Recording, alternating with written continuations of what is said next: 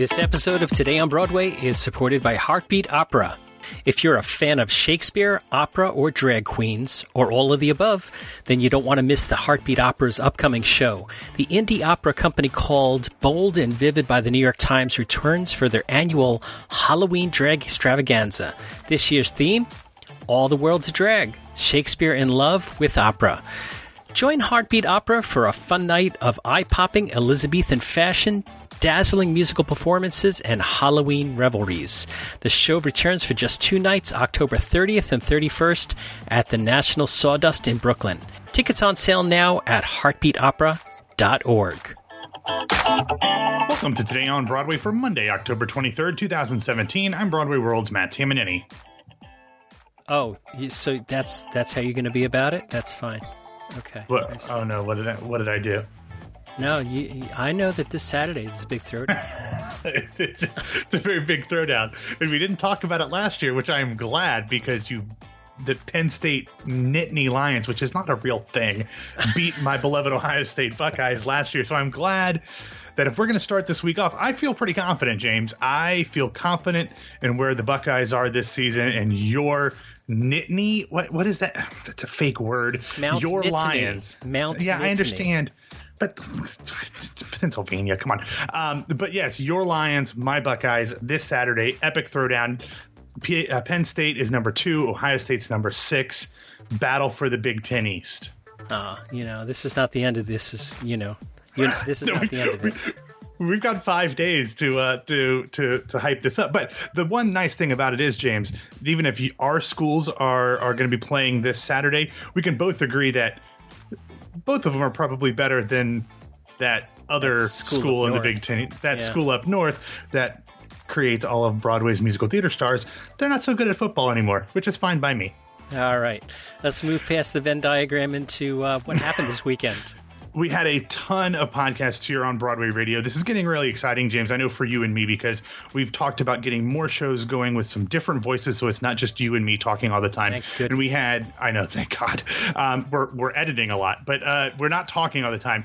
First on Friday, we had uh, another episode of Jan Simpson's Stagecraft. This time with playwright Anna Ziegler, who's the last match Oh, man, is.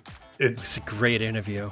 yeah, it really, really is. It's playing um, over at Roundabout right now. And then we had another Roundabout related podcast on Saturday with the premiere episode of Caitlin Milligan's Broadway AMA. She talked with Matthew James Thomas from Time and the Conways.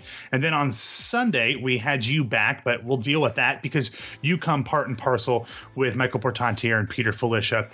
In addition to reviewing Time and the Conways, Strange Interlude, Lonely Planet, After the Blast, and more, you guys spoke to Christian Smith about his new album, All the Way, which I have to admit, James, I was a little disappointed that it had nothing to do with Lyndon Johnson. I used that joke in the interview already. And Yeah. So yeah, yeah, it was a fun, um, fun discussion with Christian Smith, who uh, did the Speakeasy production of the Bridges of Madison County in Boston, and also was a tour Gaston, uh, and he's got a show coming up at Carnegie Hall in November, and just released an album, and he's. Uh, a fine looking young man and a great voice, so I think we have a good future planned for him. Absolutely. So if you didn't listen to any or all of those podcasts, go back in your feed or find them on broadwayradio.com some lots of uh, lots of really good stuff to get you into your week on a theatrical note First up in the news, Michael Moore says goodbye to Broadway. Yeah, for now, for now, James. Uh, but but yesterday, Michael Moore's "The Terms of My Surrender" played its final performance at Broadway's Belasco Theater. While Moore has no plans to take this politically focused show on the road, as we've talked about before, there are rumors that Moore and his director Michael Mayer are currently working on a play that could come to Broadway sometime in the next year. Uh, the one man show, Terms of My Surrender, took audiences inside the turbulent world of politics with Moore's signature perspective. And he also would occasionally bring some big name guests on stage as well. In fact, one night, Moore and the Incredible Hulk himself, Mike, Mark Ruffalo, took audience members by bus over to Trump Tower to protest. Um, I forget exactly what was going on at the time to protest, but really, what does it matter? Every day there's something to protest. Um, that's a pretty that's a pretty baller move in my opinion, James. And we will talk about the Incredible Hulk uh, again later in this episode. But the terms of my surrender played 13 previews and 83 total perform 83 actual official performances at the Belasco Theater. And up next at the house, James, will be the singular Mark Rylance and Farinelli and the King. The London transfer will begin previews on December 5th and is currently scheduled to run through March 25th.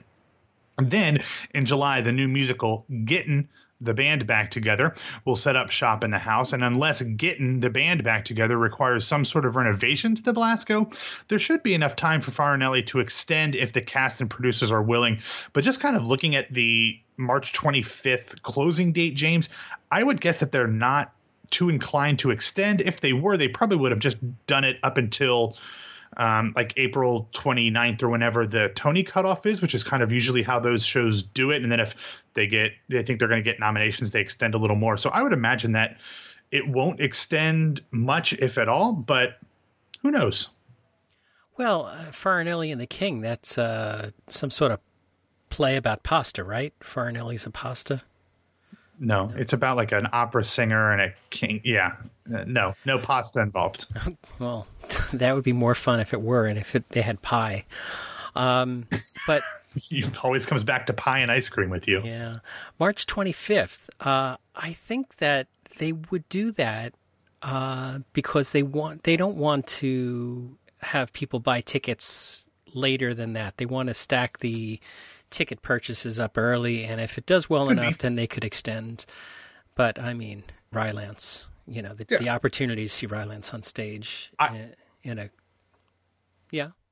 No, I was just gonna. I didn't mean to interrupt. I was just gonna say I just want him to win another Tony because I want to hear the acceptance speech. I don't care what award he's up for. For the Oscars, he gave a very traditional, a very good speech, but a more traditional speech. I, I want some blank verse poetry or something. Um, you know, Rylance is the best. Yeah. All right. Next up, the critics weigh in on Second Stage's Torch Song. Yeah, James, last week you got to see the production along with the man, the myth, the legend, Robbie Rozelle, and you raved about it to me afterwards. And it seems like most of the critics agreed with you for the most part. Um, as most people know, the show is a revised version of Harvey Fierstein's iconic Torch Song trilogy, and it stars uh, Michael Urie uh, along with Oscar and Tony winner Mercedes Ruehl and Jack DeFalco and more. The show is directed by the legendary Moises Kaufman and has already been extended through December 3rd. And who knows, James, you brought this up. It could either be extended again or perhaps move to second stage's Broadway theater come next fall. But let's go ahead and look at these reviews first. Ben Brantley of the New York Times said, quote, This latest incarnation of Torch Song finds an irresistibly compelling gravity beneath the glibness. Best known for staging lyrical but earnest topical dramas, Mr. Kaufman turns out to be just the man for eliciting the sting within the soap bubbles of Torch Song.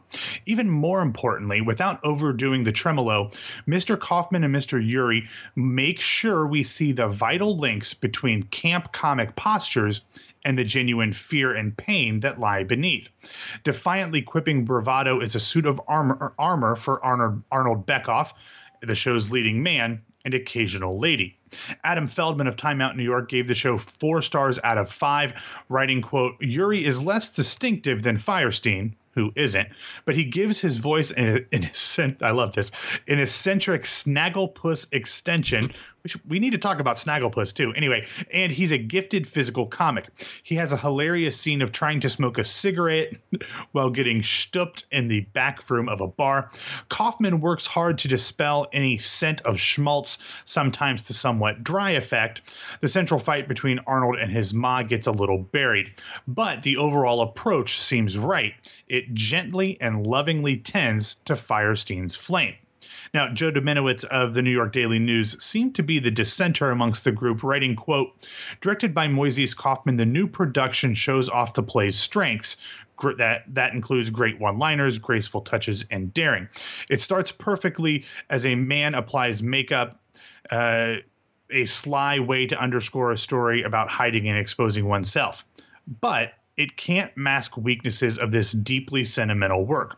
Laurel's understanding about her husband's sexuality strains credulity. Uh, credulity. The David adoption subplot is simplistic and feels off. Urie isn't a perfect fit either.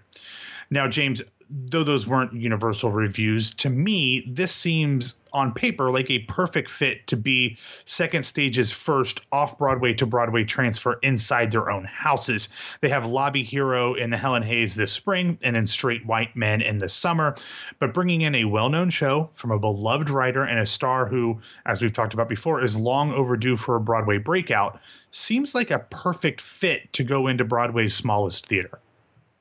I agree with you, and uh, I really, really enjoyed this show. Uh, we didn't talk about it on this week on Broadway because Peter and Michael hadn't seen it yet, so we're going to be talking about it in the future. Um, and uh, I really look forward to what Peter and Michael are going to uh, uh, say about this thing. I, I, have to, first of all, take a, a, a, point of privilege to apologize to someone who stopped me on the way out when I was out, out of the heading mm-hmm. out of the theater and said that they had stopped me and said that they liked the podcast and and I was really just like in like this mental thought about what I had just seen and and I might not have been as polite as I could have been. Uh, and I apologize for that. And please e- email us, uh, email me. Don't email Matt, and uh, let me express my apologies in person.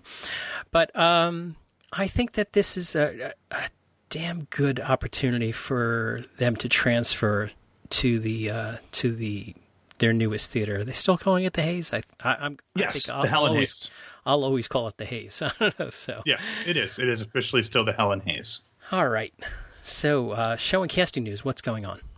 All right, first up, last week, the Daily Mail's Baz Bamigboye reported that the legendary Simon Russell Beale will play Henry, the eldest Lehman brother. In the upcoming London adaptation of Stefano Massini's The Lehman Trilogy, the three part Italian drama is being translated into English by the National Theatre's artistic director Ben Power, and Tony winner Sam Mendes will direct. As Baz notes, quote, Beale and Mendes have been collaborating for more than two decades, working together at the Donmar, the National, the Old Vic, and the Brooklyn Academy of Music. James, the show chronicles your old company, Lehman Brothers, from its founding by a Bavarian merchant up through the scandal that led to the company's collapse. We've talked about this before uh, this is an Italian three part drama about an American financial institution. So I have no idea what perspective they're going to bring to this. Hopefully, it doesn't involve lightsaber dances and raptors, but who knows? In off Broadway news, first, the St. Ann's Warehouse production of Duncan Macmillan's People, Places, and Things, starring Denise Gough in her Olivier winning role, announced an extension last week, the same week that it started pre- uh, previews. The show, directed by Jeremy Herrin, will now play through December 3rd. In the show, Gough plays Emma, an actress whose life has spun recklessly out of control because of her addiction to alcohol and drugs. Also extending off Broadway is the Roundabout Theater Company's Roundabout Underground production of Jiréh Breon Holder's Too Heavy for Your Pocket. The show will be extended by an extra week and will now play through November 26th. And that week will also include three special performances reserved specifically for New York City public high school students from schools that are part of RTC's educational programs.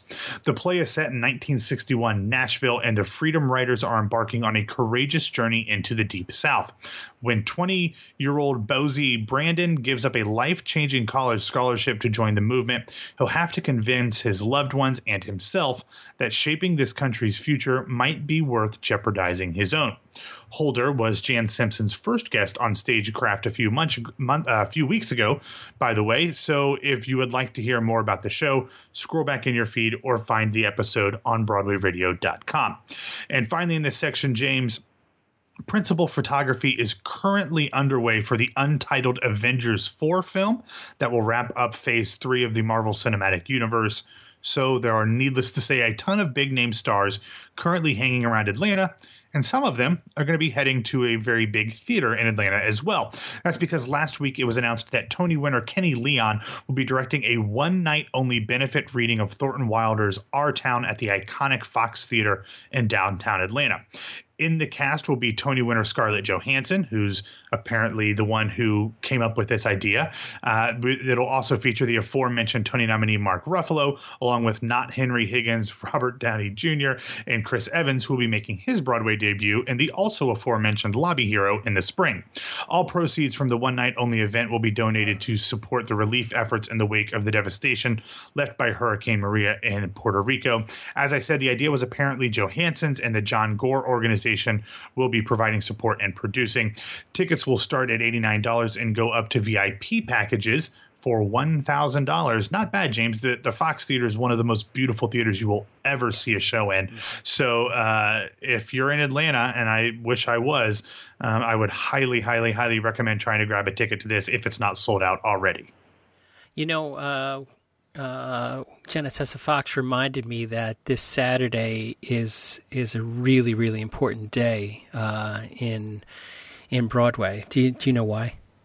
Um, what would that be? The twenty eighth? The October twenty eighth. Yeah. I do not know. What is that? Because October twenty eighth at nine thirty p.m. Uh, Fifty four below Robbie Rozelle has his uh, return show. And yes, I, I, didn't know this until I looked at the 54 Below website. Do you know what's on at 7 p.m.? You know what his warm up act is? I, I, do only because I've got a another podcast coming out with Robbie uh, this week. It's it's Laura and Linda Benanti are going to be warming up the 54 Below stage for Robbie Rozelle. That's hysterical. Just All right. So go check out uh, the three most talented people at 54 Below on Saturday night. Uh, we'll be there on October 28th. yeah, something like that. Okay. All right. So, Natalie, what's coming up in this week's theatrical schedule? Hi, I'm Natalie Nowak, host of Broadway Radio's On My Way to a BFA, and I'm here to discuss this week's theatrical calendar. First up, on Monday, Lincoln Center's off Broadway premiere of After the Blast opens. After the Blast is set in the wake of total environmental disaster when the human population has retreated underground and Anna and Oliver have one last chance to have a baby. This production will run through November 19th. On Monday, Signature Theater's off Broadway revival of Jesus Hopped the A Train opens. Angel Cruz is a 30 year old bicycle messenger awaiting trial for the death of the leader of a religious cult. Inside Rikers Island, Angel is befriended by a charismatic serial killer named Lucius Jenkins. Lucius has found God and has been born again, and now Angel's life and the course of his trial will be changed forever. Roundabout Theater Company's The Last Match opens on Tuesday. Set against the high stakes backdrop of professional sports, Anna Ziegler's new play, The Last Match, explores what keeps us striving and why. This production will run through December 24th. Manhattan Theater Club's The Portuguese Kid also opens on Tuesday. In Providence, Rhode Island, habitually widowed Atlanta, portrayed by Tony nominee Sherie Rene Scott, pays a visit to her second rate lawyer, Barry Dragonetti, portrayed by Jason Alexander, who is best known for playing George Costanza on Seinfeld. Next, Goodspeed's revival of Rags opens on Wednesday and will run through December 10th. Fresh from Ellis Island, a young mother and her son search for a new life and a sense of home as the 20th century beckons. The score by the songwriters of Annie and Wicked explores the details of America's immigrant past. Tectonic Theater Project presents Uncommon Sense, which begins previews on Wednesday. Inspired by true stories of people living on the autism spectrum, Uncommon Sense is a new play that delves into the mysteries of the brain. This production will officially open on November 3rd. The Broadway revival of M. Butterfly opens on Thursday at the Cort Theater. M. Butterfly charts the scandalous romance between a married French diplomat and a mysterious Chinese opera singer. This production is directed by Tony Award winner Julie Taymor and stars Clive Owen, who is known for his performance in the drama Closer, for which he received a Golden Globe Award and was nominated for an Academy Award. Vineyard Theater's world premiere production of Harry Clark begins previews on Thursday. Harry Clark is the story of a shy Midwestern man leading an outrageous double life as the cocky Londoner Harry Clark. Tony Award winner Billy Crudup stars in this production. Harry Clark is directed by Tony Award nominee Leigh Silverman. Also on Thursday, in London's West End, Playhouse Theatre's revival of Glengarry Glen Ross opens. In David Mamet's Pulitzer Prize winning play, a group of Chicago real estate salesmen battle ruthlessly for the big deal. Golden Globe Award winner Christian Slater, who won for his role in the USA Network series Mr. Robot, will star in this production. The new off Broadway musical, This One's for the Girls, opens on Friday at St. Luke's Theater. This new musical looks at the role of women over the past 100 plus years through 40 top 40 hits. The cast features Aneesa Folds, who I want to give a quick shout out to because she's a graduate of the Hart School where I am currently studying musical theater. Next, the off Broadway premiere of What We're Up Against opens on Saturday at the Women's Project Theater. It's 1992, and Eliza is the brainy new recruit at a small shop architecture firm. But she's struggling to get a foothold on even the lowest rung of the company ladder, and starts making moves to blow the lid off their Pandora's box of office politics and social maneuvering. The cast includes Skylar Astin, best known for his work as Jesse Swanson in the Pitch Perfect films, Marg Helgenberger, best known for her work on the drama CSI Crime Scene Investigation, Jim Parrack from the HBO series True Blood, Krista Rodriguez of Spring Awakening, In the Heights, and The Addams Family, and Damian Young, known for his work in the film Amateur, Simple Men, and the HBO series The Comeback.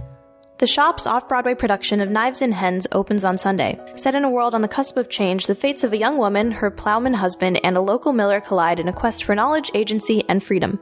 This production is scheduled to close on November 12th. Also on Sunday, Cherry Lane Theater's The Bench, a homeless love story, opens. Based on true stories, The Bench, set in urban decay and rubble, explores the emotional heartbreak of five homeless characters and the catastrophic hysteria surrounding AIDS in the 1980s. This production will run through December 17th. Now let's move on to the closings for this week. Manhattan Theater Club's Prince of Broadway, after having been extended, will now close on October 29th. This show features an incredible cast including Emily Skinner, Brandon Uranowitz, Michael Xavier, Tony Yazbeck, and more. Paper Mill Playhouse's The Honeymooners will also close on October 29th. This production stars Laura Bell Bundy, Michael Mastro, Michael McGraw, and Leslie Kritzer, to name a few. Yet another closing on the 29th is the musical's Tonight's off Broadway revival of Bells Are Ringing. And that is the end of this week's theatrical calendar. As I said in the beginning of this segment, I'm the host of another podcast on Broadway Radio called On My Way to a BFA, which chronicles my experiences as a musical theater major at the Hart School. On last month's episode, I talked with Wicked and Finding Neverland's Christine Dwyer, and on this month's episode, which will be released soon, I interviewed Karen Mason, who you may know from the Broadway productions of Hairspray, Mamma Mia, and Sunset Boulevard. I'd love for you to follow my journey, so feel free to follow me on Twitter and Instagram at Natalie underscore Noack. To listen to my podcast, go to BroadwayRadio.com and search On My Way to a BFA. All right. Thanks so much, Natalie. Matt, why don't you get us out of here? All right, thanks for listening to Today on Broadway. Follow us on Facebook and Twitter at Broadway Radio, and you can find me on Twitter at BWWMatt. You can subscribe to Something Like a Pop on iTunes, Stitcher, or Google Play. Jen and I had another episode come out yesterday where we told you what you should see at the movie theaters before the end of 2017 and what you definitely should not see. and my name is James Marino from BroadwayRadio.com and BroadwayStars.com. Thanks for kicking off the week with us, and Matt and I will be back and talk with you tomorrow.